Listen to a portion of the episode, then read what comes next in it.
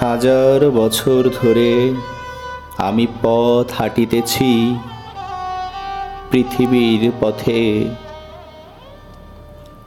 সিংহল সমুদ্র থেকে নিশীথের অন্ধকারে মালই সাগরে। অনেক ঘুরেছি আমি বিম্বিসার অশোকের ধূসর জগতে। সেখানে ছিলাম আমি আরও দূর অন্ধকারে বিদর্ভ নগরে। আমি ক্লান্ত প্রাণ এক। চারিদিকে জীবনের সমুদ্র সফেন। আমারে দুদণ্ড শান্তি দিয়েছিল। নাটোরের বনলতা সেন।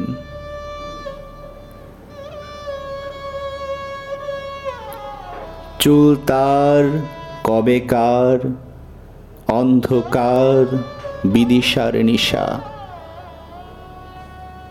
মুখ তার শ্রাবস্তির কারুকার্য। অতি দূর সমুদ্রের পর, হাল ভেঙে যে নাবিক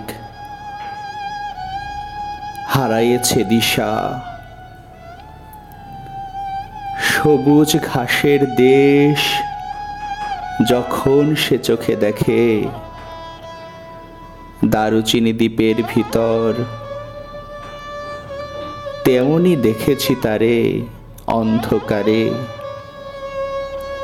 বলেছে সে, এতদিন কোথায় ছিলেন? পাখির নীরের মতো চোখ তুলে নাটোরের বনলতা সেন। সমস্ত দিনের শেষে শিশিরের শব্দের মতন সন্ধ্যা আসে। ডানার রৌদ্রের গন্ধ মুছে ফেলে চিল। পৃথিবীর সব রং নিভে গেলে